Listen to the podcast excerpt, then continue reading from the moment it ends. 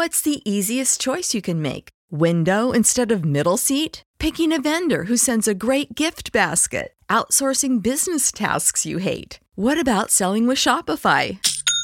Whether you're selling a little or a lot, Shopify helps you do your thing, however you cha-ching. Shopify is the global commerce platform that helps you sell at every stage of your business. From the launch your online shop stage to the first real life store stage, all the way to the did we just hit a million orders stage. Shopify's there to help you grow. Whether you're selling scented soap or offering outdoor outfits, Shopify helps you sell. Wherever and whatever you're selling, Shopify's got you covered. Sign up for a $1 per month trial period at shopify.com slash try. Go to shopify.com slash try now to grow your business, no matter what stage you're in. Shopify.com slash try. Everybody in your crew identifies as either Big Mac Burger, McNuggets, or McCrispy Sandwich. But you're the filet fish Sandwich all day. That crispy fish, that savory tartar sauce, that melty cheese, that pillowy bun. Yeah, you get it. Every time. And if you love the filet of fish, right now you can catch two of the classics you love for just $6. Limited time only. Price and participation may vary. Cannot be combined with any other offer. Single item at regular price. Ba da ba ba ba. Hello and welcome to the Promised Land, a show about Manchester United and part of the 90 Min Podcast Network. And yet again, we feel like Manchester United is far away from the Promised Land as they might have ever been. Nil 3 at home to Bournemouth, Bayern Munich at Old Trafford, and Liverpool at Anfield on the horizon this week. The, the meltdown is in full flow.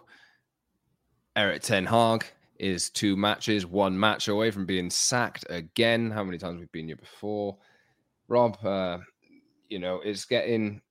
It's, United are always one game away from a crisis, aren't they? Mm, they, they, yeah. they beat Chelsea the other day, um, but there were a lot of things in that Chelsea game that United were doing that against a better team, and like Chelsea spent a billion quid, but against a better team, they would have really given up some really soft goals in that game. And it turns out Bournemouth were um, just uh, quite savvy to it, you know.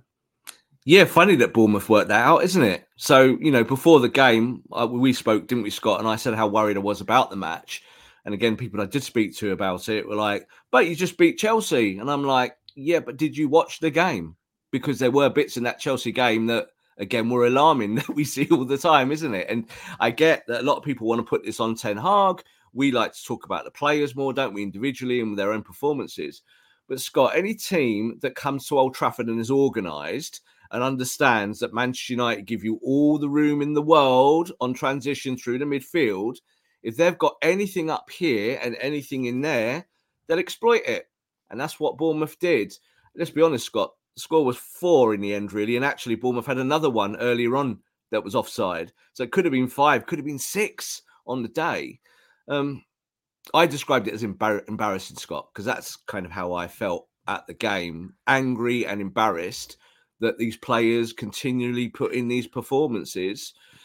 And it's difficult, isn't it? Because it's the same culprits to me. It's the same things that we're seeing over and over again. And I think Ten Hag, as an adult in the room, is trying to empower these adults and saying, I am I'm going to put my trust in you to do this. And guess what, Scott? They constantly don't repay that that trust from the manager. There's probably a section of people that are shouting at you, Rob, listening to this. Always blame the manager. You need to blame the manager and all this. Um, Mm. To me, I, I I completely agree with you, but I think how long have we been talking about that? How you know how many times have we seen that these players continue to do? Mm. Bruno Fernandes on his own touchline in the fourth minute decides to just pick a pass into the middle, floats it in, ripe for the picking for a, a counter press. Bournemouth take it and they score from it directly. And then it's, what are you guys doing? You know, I'm going to throw my arms up and shout at you all. Now, to me, I'm looking at the, the team and I see that I think they're a lot more adventurous with the ball Mhm. uh, than than they were last season, at least. Yeah. and that they there's certain points of this season where we've been criticizing, or people have been criticizing Erik Ten Hag's style of football for being too pragmatic. I think he was doing that on purpose. I said it at the time. He was doing it on purpose because Definitely. this is the alternative. Yeah. What you're seeing this is why he's pragmatic because Mhm. these players are brainless. And to me, I say these players. I mean, you look at the the ways he's setting up his midfield. You've got Amrabat and McTominay, and then Bruno Fernandes. And McTominay is a, is essentially a passenger in possession, scores goals, has a good smell, as Ten Hag puts it, for scoring goals in the box. Bruno Fernandes, Hollywood pass man, you know, Mhm. and it just doesn't work as a dynamic. And as much as uh, you know, as much as we can blame the players, Rob, like that to me, the weekend was like, Erik, you got to change something. How many times have we seen this? You can't keep doing it. And in this week of all weeks, if you persist, and you can't persist with Bruno at Anfield because he got booked on purpose, maybe befitting of a, a Man United captain in this day and age, I suppose. Um, but you know, I think the manager's looking must be looking at it and thinking like, well, I hope he is anyway. I've I've relied on these players enough. They've let me down too many times. I know he doesn't have loads of options. I know that Christian Eriksen, Casemiro, the, the two midfielders who were imperative to the, the season last season, are injured currently. Yeah. Yeah. Eriksen's the only one who really has any sense on the ball in midfield. Um, but you got Kobbie in there. You've got other players who could potentially come in and play a little bit safer, a little bit smarter, but he doesn't change them. So where where do you stand, Rob? Where where are we?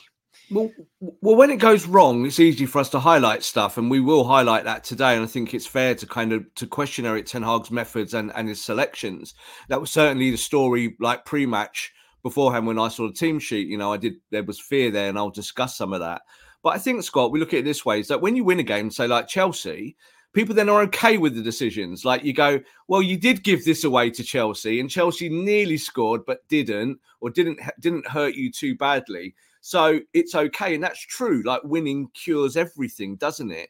But it's not the bigger picture. And this is what we're seeing with Manchester United now. Was that the the 12th loss of the season? Is that right? Yeah, I think so. Yeah. 12th loss, I think, in something like 26 games overall in that period of that run. 25th defeat in 80 games, which is quite a bad kind of ratio, isn't it? Almost like one in four losses or around that kind of amount over that period. I think, Scott, that Erik Ten Hag foolishly thinks that he has to manage these, these people like adults because he's giving them opportunities to fail. He's saying to these guys, well, look, guys, this is this is what we, we practice every week. This is what we do in training. So I need to see it on a football pitch so I can make decisions. And I think that's where he's run into a brick wall because this lot act like children. They act like children on a football pitch. You just highlighted there that the captain got himself deliberately booked with five minutes to go, and I I watched it right in front of me, twenty This twenty is, yards. this is not confirmation. This is I- not confirmed. this is opinion. it, it looked awfully like. This is he's 20 yards in front of us, Scott, and we were watching for five ten minutes. We're going, he's trying to get himself booked. And we were like, this is not good. He needs to keep his gob shut and he needs to walk away from referees and not get involved. The game is lost. There's nothing here anymore. We don't need anyone to be a maverick. You don't need to go and score a goal. You've lost the game. Get ready for the next game where you're our captain. We need you at Anfield. And he talked his way into the book. And even when he got the yellow card, Scott, there was no reaction. He was just like, okay.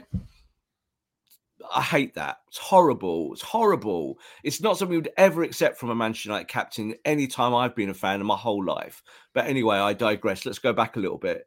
I, I think when we saw the selection, it's the same tactics, Scott, isn't it? Like it's not new. It's not like he's changing the tactics radically every week and the players are going, boss, we don't know 4 1 4 1, do we?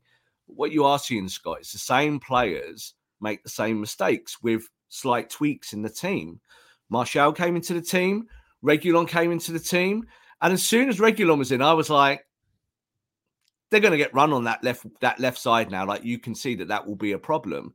In the same way that Dalot gets run at times on both sides, but I think when you've got two fullbacks doing that and getting caught either side, then you're you're in a, a world of trouble. Again, I thought our best player on the day was Harry Maguire, and Maguire made mistakes on the day, but Maguire at least was trying to push the envelope and get the team moving.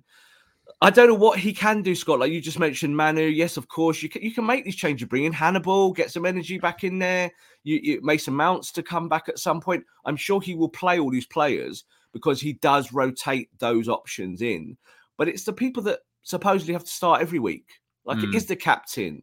Like Scott McTominay has played himself into a position of having to get picked because he's the only one who knows where the back of the net is half the time. So like he's end up in the box, like as you said, you know, Eric Ten Hag said he can smell a goal, and that's the truth. That's why why you're picking Scott McTominay. Scott McTominay doesn't know where the ball is though. He can't help you in on the deck at all, can he? So uh, it's a really hard one for Ten Hag. He's got options to change Scott, but I think he's trying to trust them. That's what he's telling the squad. That's what you see, and they constantly make a fool of the manager. Yeah, uh, subscribe wherever you get your podcasts and watch us on YouTube. The Promised Land the Man United podcast. Like the video, subscribe, leave a comment for us as well. Pop the notification bell on so you never miss a show, and follow us on social media at double underscore Scott Saunders at underscore Rob underscore B and at TPLMUFC on X for the podcast itself. Um, you know, seen it all before. It's just it's really difficult because like in the week like this now, Bayern Munich on Tuesday. We're recording this on Monday, by the way, just be, just to give it give the show a little bit more time to breathe before the Bayern game. I'll, I'll be going up to that, and I'm I'm not excited. I've got to say. Um, and then is Anfield on Sunday, and I know that. Well, I've been to Anfield before. I think every time I've been to Anfield, it's it's been a nil nil. I mean, imagine a nil nil. yes, please. imagine imagine this team keeping a clean sheet at Anfield. You just can't see it happening, can you? Um, but you know, obviously, Rob, the, the questions are now again, and like I'm, I know where you are. I know where I am in this camp. Blame the manager.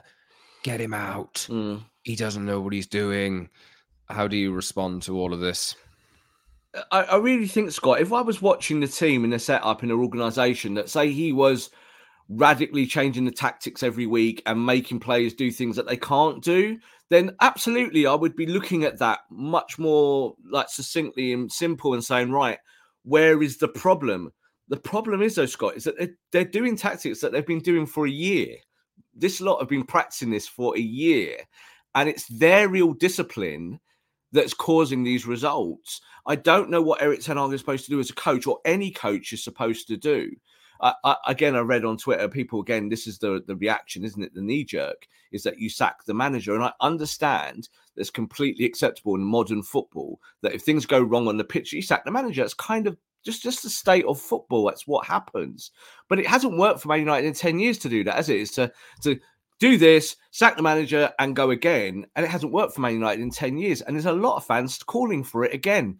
Oh, Zinedine Zidane. Oh, as we've said before. Do before. you think, honestly, you see any, anything better than Zinedine from Zinedine Zidane right now? Like, not at all. His Real Madrid team, I know they won the Champions League a few times, but he had some of the best players in modern football history. And they were very loose. and I think you know? that, may, that maybe fans don't pick up on the fact about how broken Man United are behind the scenes. Like, and that's probably why we should also t- maybe just have a little word about Dan Ashworth and other things like that today later on in the show, because it really does come. Like again, I heard people re- writing going, "Oh, it's not about that. It's not about the Glazers. It's not about stuff behind the scenes. You know, you got to get the players to run. You have got to get the players to run, but please don't tell me he's not asking them. Please don't tell me he's not saying you're a professional footballer, mate, on two hundred fifty thousand pound a week or whatever you are on. Why are you not doing that? We just mentioned the captain, and I'm going to mention Bruno again. You know, if you let your team down and you let those fans down, you better get ready to get it in the neck. You better be ready for it because you deserve it. So this is the thing, leadership. We talk about that. I think that's been a, a theme that we've talked about, Scott, for two, three, four years, like a long time. And I'm, I'm sure not the manager. The manager's protected those leaders. I think he's actually said, "I believe in them. They're my guys. I want them to do well." Yet you go on a football pitch and they do those things, Scott, like we saw there, and you know, getting yourself booked in that moment is is is unacceptable. But I think also that first pass in the first six minutes that you chip the ball into midfield, that is gross negligence. Yeah, and when we saw it happen, we were like he, he, where is the brain? Mm. What's happening? And you saw the whole team just go deflated, make one mistake, and then it impacts you for 90 minutes. So I, I don't know. I don't like Erik Ten Hag was stood there again, Scott. You could see him, he's opposite us, and he just was like, What what is this lot doing? Like, why is it like this? How do I how do I stop the bleeding? Because let's be honest, when United are like that, you can't stop the bleeding. You lose, and it doesn't matter if it's Bournemouth or Bayern Munich. You lose that game. I think Scott as well. There is that complacency. They they turn up, they get out of bed, they go. It's Bournemouth today. Yeah, and they just they just go through the motions because they think, oh, we just beat this lot. Go and play Bayern Munich, Scott. They'll be more motivated because it's Bayern Munich and it's a bigger stage and they're big time Charlies. Anfield, they'll go to Anfield. They might get hammered, but they'll at least maybe have the attitude that they're going Do to you Anfield. even remember last season, Rob, when they went to Anfield? I they lost seven 0 yeah, but and play quite well. For they the won first one one nil down, like uh, just before half time. Mm. I think it was, wasn't it? Mm. Uh, like it was a, it was a good goal, but somebody. I think it was First 40 minutes, Right back United were good. I can't remember who it was. They Yeah. were good. They, They could have scored really good. first. They were really good first 40 minutes, and then they abdicated. That was it. They, they Yeah, they, and then they, they're like, "Oh no!" Like, "Oh, we lost a goal. Like now, now let's give up." They were one 0 down. then they ended up being four 0 down, and then it was like the mo- worst scoreline you've ever could have imagined. And I think that's the thing with these this team, Scott, is that they don't have that DNA for self preservation in games. They hmm. don't think I need to help my teammates. And this is where I talk about the leadership. This is why I talk about the captain. Is that I don't believe on a football pitch, Scott, he helps anyone. I think he helps himself.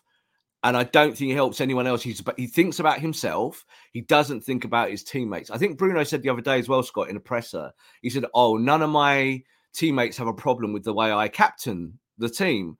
I'm sorry. I think a lot of the fans have. I think when we watch it, we want to see someone actually lead. The one person leading this team at the moment, Scott, is the guy you tried to sell to West Ham not that long ago. Harry Maguire is playing like a captain, trying to run through brick walls and stop people. He can't do it on his own. So I don't know. I, I, I feel more than anything, I feel pity for Erik Ten Hag because I don't think there's anything he could do except change the tactics now to do something like Bayern Munich and, and Liverpool, Scott. He might think 4 2 3 1, I've got to do it now. I think that that's my that's my big takeaway at the minute. Yeah. I, I think you've you've tried this enough times. We've seen that you can be more pragmatic. Yeah. Just be more pragmatic Yeah. for a little while and start Yeah. winning some games one 0 You know, I, I that that's the, that's the big thing for me. I'm not not saying he's going to go beat Bayern and Liverpool one 0 I'm not saying that at all. But just like solidify things, tighten it up. The the style thing. It was only a few weeks ago where people are saying he's got no style, he's got no style. Like, watch the difference in the football now compared Yeah, to a yeah. few weeks ago. Like, Very different. it's it's incredibly different. It's Yeah. more back to how it was at the start of the season, and then he's, you know, th- there's been games where he's had to go. Oh, okay, we we better we better keep a clean sheet here because things are getting a bit, a little bit uh problematic. And you look back at last season and how boring United really were to watch, Mm. but they just had that underlying energy level to kind of close things down and Yeah. like keep things tight. This kind of thing. I think he needs to go back to that. To be honest. I agree, and and I think the thing is, being swashbuckling is all well and good, but if swashbuckling gets you like beaten by Bournemouth at home, and maybe a lot of the other bad results that we said, like twelve defeats, I think at this point in the campaign across all all competitions is unacceptable. Like you don't want to lose that many in a, in a season. Sometimes you know you don't want to lose twelve. Um, but th- this team, as I said, they when when they hemorrhage, they really hemorrhage. Like they just cannot stop it and and I don't understand why because it really is as simple, Scott, as slowing things down, putting your foot on the ball, and making in-game decisions. That that it's not about Erik Ten Hag on a touchline in that moment. It is about the midfielders. It's about the defenders. It's about the forward line. About how you link together and how you help each other. I, I think Amrabat on the day against Bournemouth was totally fine. But again, people target him because he's an easy target. Yeah, I think the other midfielders are culpable. They really are. They don't help him. They don't sit in. They don't get the ball out. They don't play normal football. It's all it's all like so erratic and mad that when you're watching it right in front of you in the freezing cold or in the rain, you're looking at it and you're thinking, that's not normal. Like you're not doing normal things. Just be normal, please. So I, I think Erik Ten Hag, as I said before, if he'd had any hair, he would be pulling it all out because I know that's what how I was. And how, how do you fix it, Scott? Like if, if if someone like Bruno is your main midfielder, what what do you do? Well, if you Rob, it's, it's so incredibly ironic. He doesn't have to drop him on Sunday, and you That's- might get some kind of midfield balance in there that we've been asking for because he's not there. I know, I know. Again, you can probably can carry one of them, maybe. Yeah, You can carry McTominay. At times, you can. But the reason why Ole played a double pivot all the time was because he had Bruno Fernandes. completely. you know, And, and and that is never talked about, is it? That's exactly why he used to play four two three one double pivot McFred behind a guy that basically wants to just run around wherever he wants to go, and that's okay if it works. But if you lose games because of it, it's not okay, is it? So I I just don't know. Like when we walked out again out the stadium, Scott, people that was again one of the things. People were like, "Well, Bruno can't play at Anfield now. Let's see what this midfield does." Because now you're forced to do something a little bit different, aren't you? You've got no choice. Captain suspended. Um, the best game this season, Scott, from midfield was in the League Cup against Crystal Palace at home, and that was Bruno and Rashford didn't play in those games, and that was the most that was the most intelligent United had looked all season mm-hmm. long. They looked like a proper functional team. Yes, with rotations. Yes, against the Palace team that had rotated, but it looked like what I just called normal football. It's like people doing the normal work. Against Bournemouth, we just saw once again how dysfunctional this lot are. Just to, to touch on Bruno, yeah, um, being suspended. so there's a there's a there's a section uh, which is going around British press uh, mm. since Sunday night. Yes, Mike Keegan uh, talking about Jim Ratcliffe's book on the success of Ineos, mm-hmm. Introducing grit, rigor, and humor. The Ineos story. That's what the book is called. Yeah. Ratcliffe talks of his travels and remembers a trip around the. This is an extract, I think. Ratcliffe talks of his travels and remembers a trip around the Pacific during which he felt the ground tremble every time a Cook Islander smashed into another in a local rugby match, adding that one player was carted off in the back of a pickup with a broken leg. And then it says Ratcliffe, a long, lifelong United fan, then pointedly notes out that it was a far cry from Bruno Fernandes clutching his untouched face in the Liverpool debacle recently. I mean, it's the same. It's the same fixture as last season, right? In it, yeah, yes, yeah, it's the same game. Uh, seven 0 in March mm-hmm. last year or this, this year. So, Rob, I mean, like we we've talked about there, like not having the right tools, not maybe being made of the right materials to yep. be captain. I mean, like personally, I, I, and I know you said this as well, Rob.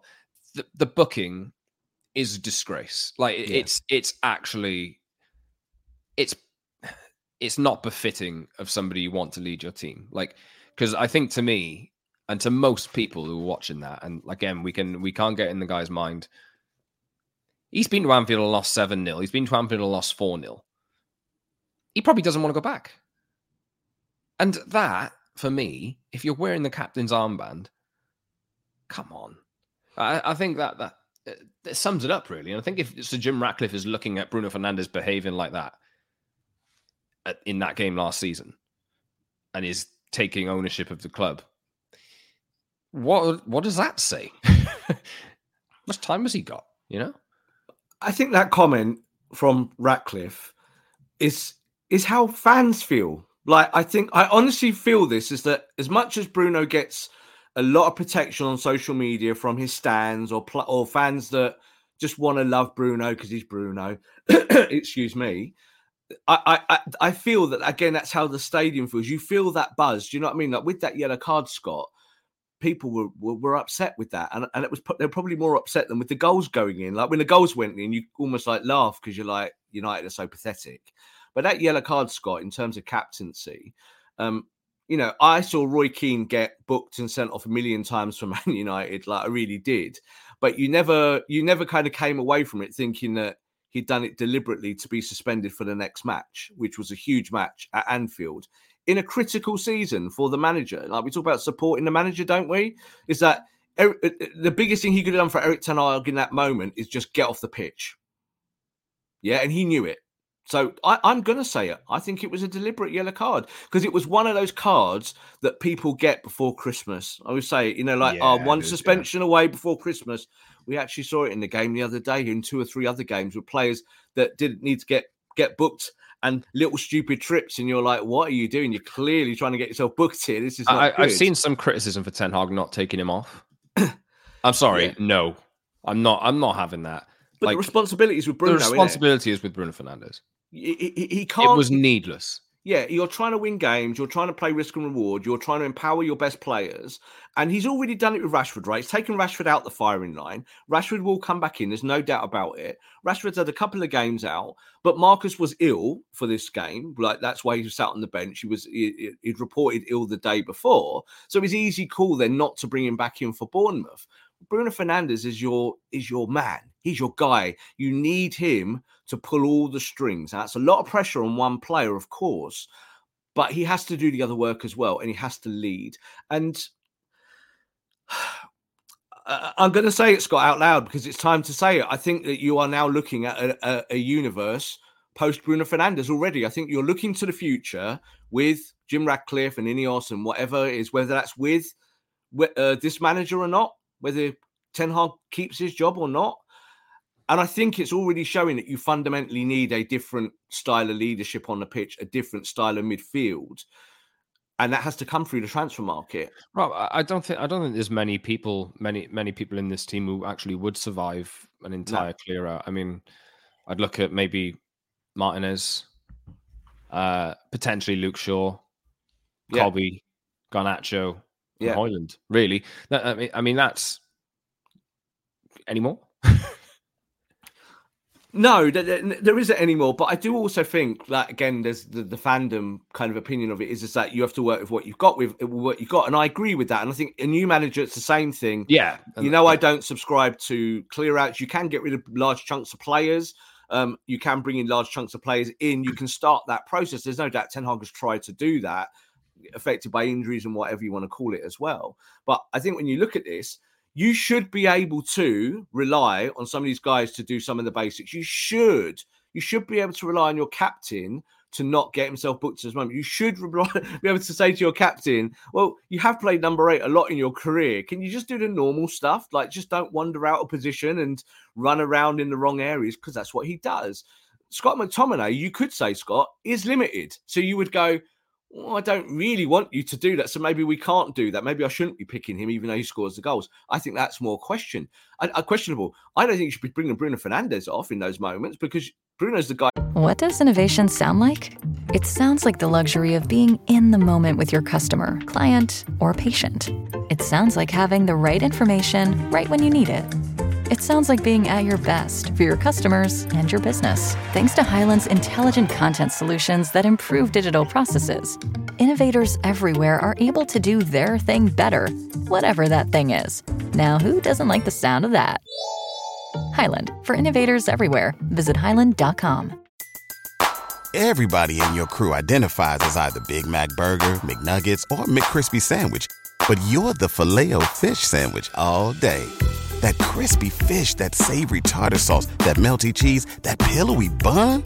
Yeah, you get it every time. And if you love the filet of fish, right now you can catch two of the classics you love for just $6. Limited time only. Price and participation may vary. Cannot be combined with any other offer. Single item at regular price. Ba da ba ba ba. You need to be able to keep keep it all together, to glue it all together. So th- there's a lot wrong, Scott, and we know that there is. We know that there's, there's tons wrong, but you have to look at individuals now and break down what their their impact is to United long term. Because I think if you have a captain that doesn't lead you, you have to change that captain. Now, last year, that was the criticism of Harry Maguire that he wasn't playing games, he couldn't lead you on the pitch. There's no way Bruno Fernandes is doing that. He is not leading this team on the football pitch. I think he's selfish. I think he's inward. He looks at his own game and what he does, his contribution and he thinks that that's leading by example. I think, and you know, what's that team thinking when he got himself booked in the final minutes? What is his teammates actually thinking about that, Scott? There'll be a lot of them really angry about that because they'll be like, Bruno, you sold us down the river before we get to Anfield. Let's uh, let's move on from Bruno. I think there's going to make Kobbie captain. Make Kobbie captain. Kobbie Mainoo, new captain. Uh, Garnacho vice captain. Hannibal, uh, the point, Hannibal the point stands, though. I mean, uh, if, if it was a like one moment or one action, I think where you can summarize hmm. the mentality, the weak mentality of this team, is that is that moment, is that booking. Yeah. Do you know what because, it's got? It's dishonest. Yeah. It's a dishonest way to be a professional footballer. You're pretending to be a professional footballer and that you care.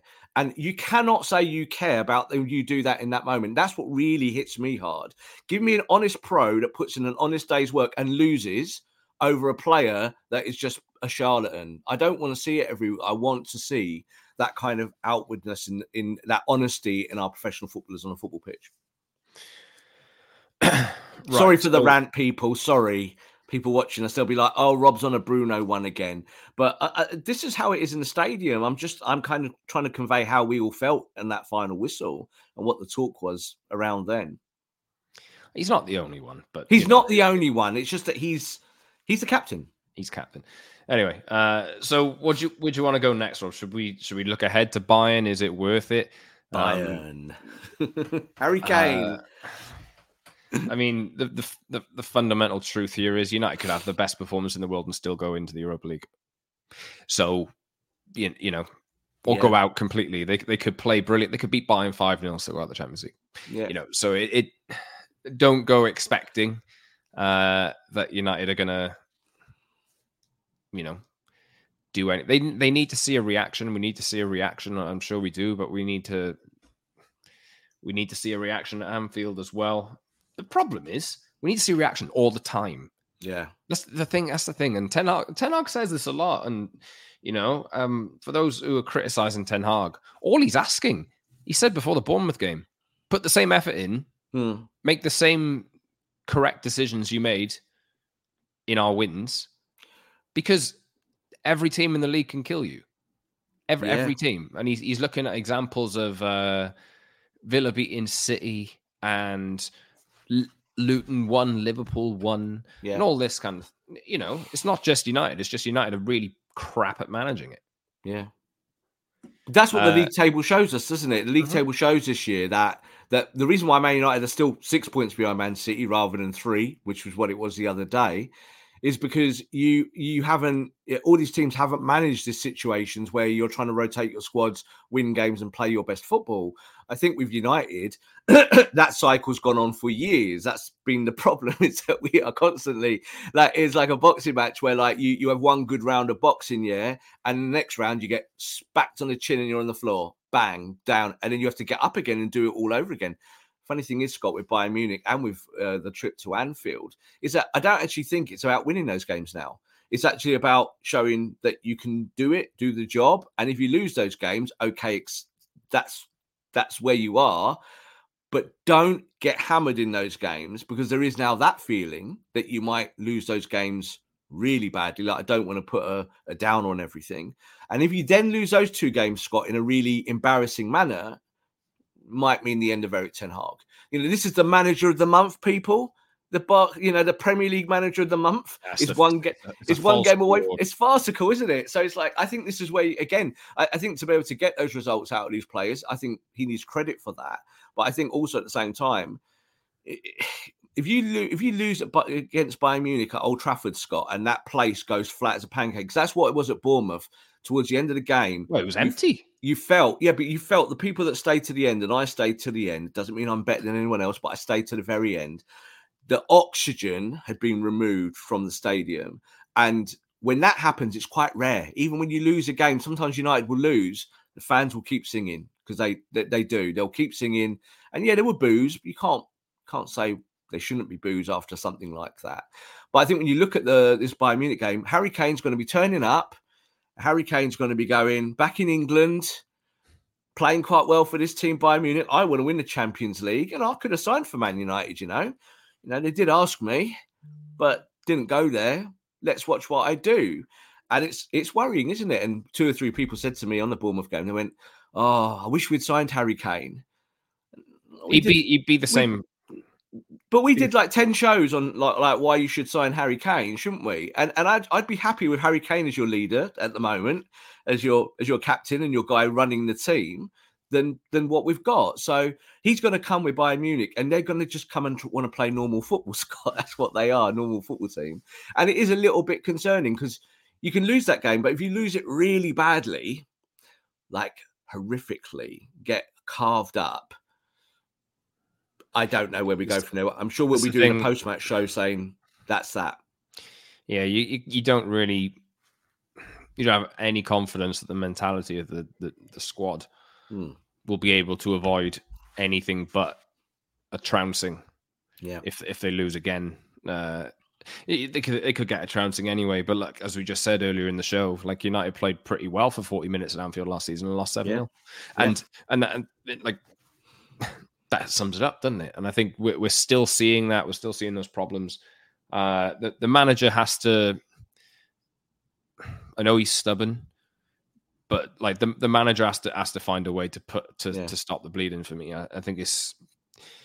I'm I'm very very willing to wait uh, until the personnel is different Yeah. for riskier style to be played because I, I know I've seen it. Like, Yeah. I, I I look at Tottenham fans and I, they they are looking at no, Pape Sarr played yesterday, right? Yeah. Højbjerg dropped out. When Højbjerg plays, they're like, I can't believe I don't want this guy to ever play for us again. And He's in McTominay. yeah, without totally. goals. It's this the same thing. It's the same thing. Yeah. You got Bissouma and Sarr in there, who uh not you know, not the big greatest uh in terms of profile, like the most famous footballers in the world or anything like that, but they're Yeah. good, they're good players. You know, they can they can do everything. And United just don't have those really. Uh and maybe the, maybe there are some in there, but I think Erik Ten Hag really has to just look at them and think, right, I've just got to we've got to do the basics, we've got to do the foundations, we've got to stop conceding three, four goals a game because it's just it's too much. And that could that those three, four goals could turn into seven, eight against the next two teams you're going to be playing. And then I'll ask the question: Can United even afford to sack the manager? Who's going to sack the manager? I mean, what John Murtough, who could not have a job in six weeks, is he going to sack the manager? No.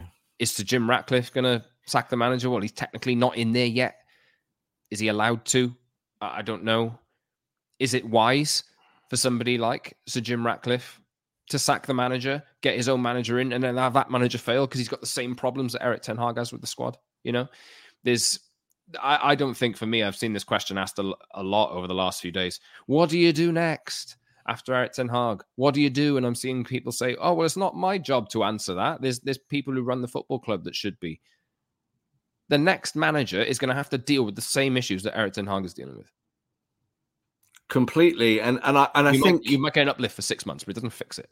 Yeah, and, and I think look, if we can assume to an extent that say Ineos are already pulling some of the strings behind the scenes at Manchester United, you know, like we know that Dave Brailsford was at Old Trafford the other day talking to the talking to the board, probably telling a few people what they would like to see happen in the next few weeks before any announcement is made. Um, I don't think that there will be a huge desire to sack Erik Ten Hag. I don't think Ineos on day one are thinking, yeah, the manager's the problem here. They'll be looking at the infrastructure and they'll be looking at that recruitment and what's been going on with the players. There's no doubt that the issues in 10 years have been having players that can't do things that you want them to do. I think that's probably fair, you know, over a period of time. But I do think this is that if they come into the football club and Man United say on a bad run, like say you do get hammered by Bayern Munich, you do get hammered by Liverpool, it then becomes a lot easier for an incoming administration to go, well, that is a that's something that that clearly isn't working today, just this function. The manager's not getting the most out of these players. We can't sell all the players tomorrow. So we have to change something. It will be the manager. But I do think that Erik Ten Hag kind of fits an Ineos type manager. Like I think he will be part of the committee and they'll work with him. And he's they, they want that type of coach. I don't think they want a Zidane. I don't think they want glamour. I don't think they want to be a Galactico project. They understand, I think, that it will take time to build it up, like they have done in all their other projects. But I, I get why fans are, are on that now. A lot of fans are like, you know, Erik Ten Hag can't manage anything, but we are seeing the same issues, aren't we? Uh, I think Jim Ratcliffe will will have maybe one or two or three or four candidates that he's interested in outside of Manchester United. Like that's good due diligence of any business to be able to have options and have a succession plan. Um, but I don't think it's the right thing to do now. Like I don't think that's that that solves it. I don't think you get that new manager bounce. Like United are not in, rele- in relegation candidates, Scott. Like you don't have to save the season. you don't have to.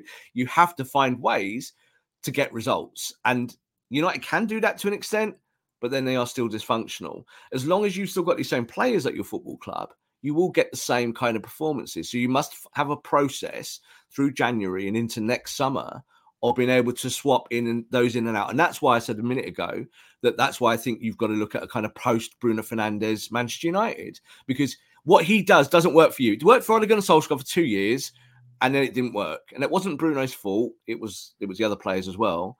But I think that's where this manager will be now. I think he'll be looking at it and going, I need to get some of these players out the door, but I still need to love them and support them and tell the world that they're my players. But I'm going to be telling Jim Ratcliffe that I need two new midfielders and I need another striker to help Højlund, and I need another centre back because Varane's now on permanent holiday. So there are those things there that I don't think change massively with just a new coach. And look at Pochettino at Chelsea, Scott. Like Pochettino is a good coach and is finding it hard to get a song out of that Chelsea team because it's fractured and they've spent hundreds of millions, hundreds and hundreds of millions, and they can't get a song out of that team yet. But I think we all feel that in time he will. But do you know what? They might sack him. Mm-hmm. We just don't know. It might get to the point where they just sack him beforehand, and that won't be his fault.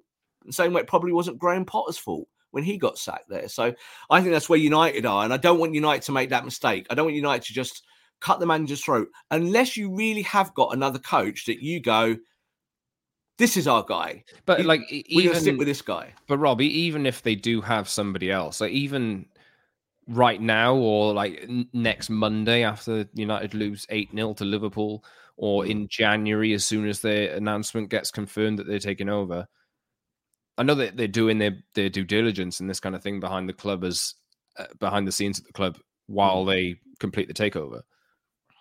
Yes. Is it even the most savviest thing to do to just change it straight away? Like mm. to me, to me, like you're potentially just falling into the same trap the, the other owners have for years. You just look at it, let it exist for what it is, take your time to analyze the situation, and make your decisions. Like uh, to me, yeah. that that's what I think should do should be done, and whether whether Ten Hag is the right person or not, as long as somebody with an ounce of sense in their in their brain is making that decision, you know, I'm, I'm very I've, I've defended Ten Hag, and I will still continue to defend him because the people who are making the decision to fire a manager when they have a bad result or give a manager a contract after he's had a good run of matches and because the fans exactly. feel like you know, that's not how you run a football club, is it? Scott, do you remember us having this conversation at the yes. end of last season? We won the League Cup and there were fans and people saying to us, give Erik Ten Hag a new contract. And what was I saying? I was going, no, don't give him a new contract yet. Like, wait. You have to let things play out. You have to, it's so easy to get excited when you win and cry when you lose. But like you just said there about Ineos coming in and, and, what their purpose will be, is that I don't think that they'll come in on day one and think, oh, do you know what? United are where they are because of Erik Ten Hag. I honestly do not believe that. I don't think anyone with any football savvy up here who watches Manchester United week after week after week after week thinks that. I really don't believe that. No investigation into Manchester United will tell you that the biggest issue at Man United is Erik Ten Hag. That is just false. It's not real. But I do think that they'll look at the setup, and I think I think the first thing they would have identified is that a big problem was Richard Arnold, right on day one. I think you go in and you go, this is the guy at the top of the pyramid, and everything trickles down, and everything that's trickled down stinks. So we have to change that first point. Guess what? Richard Arnold's gone. He's, he's no longer going to be at Manchester United. He's not going to be part of this project. So he's already, you know, they've already named an interim for that. So we know that there'll be structure at the top changing in the institution. But Erik Ten Hag is not near that top. And I think this is where fans maybe misinterpret it. He is somewhere down the pyramid. You know, he's part of the solution long term, but he's not part of the immediate issue. It's all from upstairs. and then if you've got a coach, Scott, that maybe fits your I don't know your philosophy. Like, let's go down that route. Like, say a De Zerbi. Let's let's use De Zerbi. You like what he's done at Brighton, and you go, we're going to be Brighton 2.0, but on a bigger scale. We're Man United, and we're going to recruit like Derby over a year or two, and we want a coach that plays mad, expansive football, and that's our philosophy. That's how we want to play. Then okay, go get De Zerbi, but do not think with these players that it gets fixed in six months because it doesn't. You'll be still losing games with De Zerbi or whoever's name is above the door on a week to week basis because it's the dressing room. You have to solve those issues within the dressing room about what you put out there every week. So I think that's what Ineos will do on day one. They'll go, right, we need a transfer kitty, we need recruitment, we need to change the top dogs here. We're the top dogs now. We're going to change all of that. We need to empower Erik Ten Hag, give him six months and say, we want to watch you manage this team. Show us what you need. Tell us mm-hmm. what you need. That's what good management does. It empowers people. It doesn't cut people's throats. You've got to find a way. If you're treading water, Scott, and you're swimming, don't drown. That's the most important thing in the first bit. Don't try and swim faster. Just stop for a minute and breathe, tread water, and find your way away from where you are. So I think that's that's Manchester United in a nutshell at the moment. Is that half the time with these football matches, it feels like we're drowning, and that the solutions there don't exist at Manchester United today. I don't think it's anything to do with Erik Ten Hag as far as that's concerned. Yeah, just just a final note. You mentioned him earlier in the show, Rob, about Dan mm. Ashworth. We we at night. I mean, we posted on Friday, I believe. Um, yeah. Interest from Sir Dave Brailsford, who is undertaking an inquiry currently, like behind yes. the scenes at United, about what the hell's going on. We've already seen Richard Arnold has gone. um, obviously there's a number of targets, but we we pretty much sol- solidly know that when this is confirmed, Sir Jim Ratcliffe will take twenty five percent. With it comes the control of the footballing structure. Wonder why they they want the footballing structure, by the way. Oh, yeah. because the, the current incumbents of it have made an absolute hash of it for yeah. 10, 10 years plus. And then you're looking at Jean Claude Jean Claude Blanc, who formerly of PSG, formerly of Juventus. Safe pair of hands, knows what he's doing according to his uh, his past records and his his past work elsewhere. As CEO potentially, and then you're looking at um, Dave Brailsford, obviously, I think who will come in and maybe oversee the thing day to day. Because to Jim Ratcliffe, I don't even know this, but he can't spend any more than I think it's about three months in the UK a year because he lives mm. in Monaco. so Dave Brailsford might be the one who is doing a lot of the work for him in terms of the day to day. Jean Claude Blanc. And then they're looking at, and Dave Brailsford is looking at people like Dan Ashworth, sporting director at Newcastle. This is what we put in our report at 90 Min the other day. Not to say this is a guarantee that Dan Ashworth will be convinced to go to Manchester United. I'm not saying that in the slightest. There's no guarantee that this happens. It's just somebody can want something to happen. And if it doesn't happen, it doesn't happen. You might have to find somebody else. But the the way that it's looking at the minute is, uh, you know, look at Paul Mitchell as well, and he does fit into this. He does yeah. fit into this uh, potential puzzle. But I think United want the new owners want to find a structure above the manager, which is what we're talking about here. A structure above the manager, which will allow the manager to do the job that he needs to be done in the style he wants to do it, whether that's Ten Hag or not. Yeah, you just talked about Blanc there as well. I, I Blanc already works for Ineos. And Ineos's way of approaching this is, as we've talked about before, like the Red Bull approach. And that is kind of you bring people in house and then you're strengthening your institution over time. Like, you know, it won't be just about Manchester United. They'll be thinking about Ineos and sporting projects and, and taking someone like Ashworth and, and, and assimilating him, keeping him in their structure forevermore. Like that's how, that's how you do it. You build up the relationship together. We, we see what he's doing at Newcastle Ashworth and it's, it's quite impressive. I think we're all I think you think where Newcastle are now in the Champions League and in their position in the Premier League and where they were before he came in. And the one thing you can credit them is that they haven't rushed it and spent like tons and tons of money with this unlimited purse that they have with their Saudi owners. And it's come from a proper football project, hasn't it? So you have to give them that kind of credit. I think United, I think Ineos will look at that and say, right, we want a little bit of that. We want we want to be able to build from the top downwards and support people and be able to find ways to to become a better football club. I, I think the whole thing is Scott is that someone like Ashworth comes in and brings leadership. You know, he brings in someone that can actually hold a manager's hand and say, right, we know what we're doing technically here. Like we know this player that you want, and yeah, we like him. Well, do you know what? You want that player, but we're not going to give you everything you want because we don't think that player fits our, our project. That's not what we want. You know, that's what Arsenal have done with with Arteta. Arteta's gone. I like this player. I like this player. I hate that player. I hate that player. All right, we'll get rid of those because you don't like them. But we're going to cherry pick these ones that you want. You want Declan Rice? Yeah, we'll pay 100 million for him. That's all right. We'll work that way. And United need to be a little bit more like that, don't they? That's where we need to go now. when we talk about replacing the midfield, Scott, that's now crucial, isn't it? Because that is going to cost you a lot of money, first and foremost.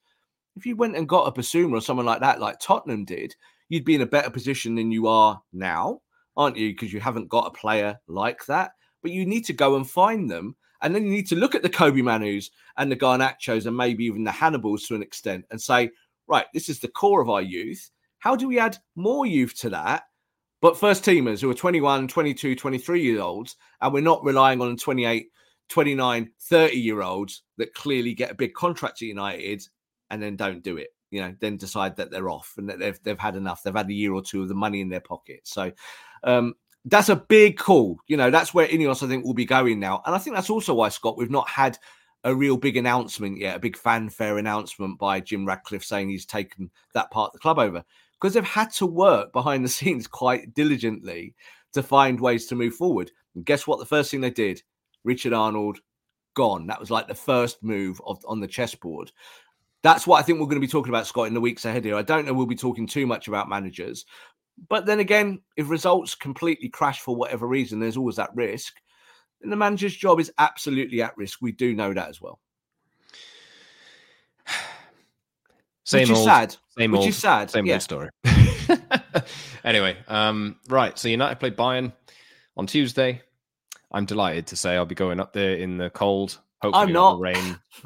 Raining the other day, wasn't it, Rob? I hope- Yeah, hope- horrible torrential rain. Like, do you know when it was pouring with rain that day? We were like, once upon a time when teams came to Old Trafford and it poured with rain, we always used to joke, "Our teams don't like that coming to Manchester in the pouring rain." Um, uh, but that game, we were like, "Our, Our lot team don't doesn't like like it." Our, yeah. our lot will come out and go, "Oh, it's raining. I don't know if I can pass a ball today because even when it's dry and sunny and we've got a beautiful football pitch, we still can't keep the football. So it doesn't fill you with confidence, does it?" Yeah, we'll be back after United potentially are eliminated from the Champions League or go into the Europa League or go through in the Champions League. We'll see uh, what happens in the Bayern game. Not me- not much confidence around, but maybe we'll see a reaction, and then uh, we'll obviously touch base again before United's trip to Anfield, which is just sounding like an absolute doddle at the minute, isn't it? So uh, yeah, Be, being knocked out of Champions League may not be the worst thing for Manchester United in the current predicament, Scott. May not be because because what's the point in flogging a you're not going to win the? Champions League. You're You're not going to win the Europa League. You're not you know? going to win. A, you're not going to win Champions League. Even if you get in, it will be some kind of minor miracle. Like you get through, it will be like crazy. When you think about when you look at the the table as it stands. But you, you need some of these competitions out your way so you can build again, so you can do the normal stuff. And and I think actually Newcastle have found this now, playing that whole Sunday Wednesday cycle that goes round and round and round. Scott, really tough. Like it, it hurts your players. And United have got no consistency; they can't do it. So maybe remove that factor at the moment. Who wants to play wet nights on Thursday night in the Europa League? I think that's probably where United are more likely to end up if they carry on in the competition. Yep. Subscribe wherever you get your podcasts and watch us on YouTube, the Promised Land the Man United podcast. Like the video, subscribe, leave a comment, etc., etc., etc. And follow us on social media at double underscore Scott Saunders, at underscore Rob underscore B on X and YouTube, and at TPL MUFC. I'll actually be doing Instagram stories. If you want to see my reaction uh, to Man United crashing out of the Champions League, just go to night in underscore football on Instagram because I'll be uh, I'll be there uh, probably talking you through the night. I know everyone will be watching it anyway, but um, if you want to see my uh, my face like this, uh, if you're listening on an audio platform, I was just making a really, really not. How would you describe that face, Rob? You look Uh, like you look like Bruno Fernandes when he got booked with four minutes to go. you looked a bit bit pained. Yes. Uh, right. Let's live through this week then. Okay, great. Thanks for listening, everyone. Uh, see you soon for another Promised Land pod. Cheers to Rob and from Scott. See you soon. Until next time, goodbye.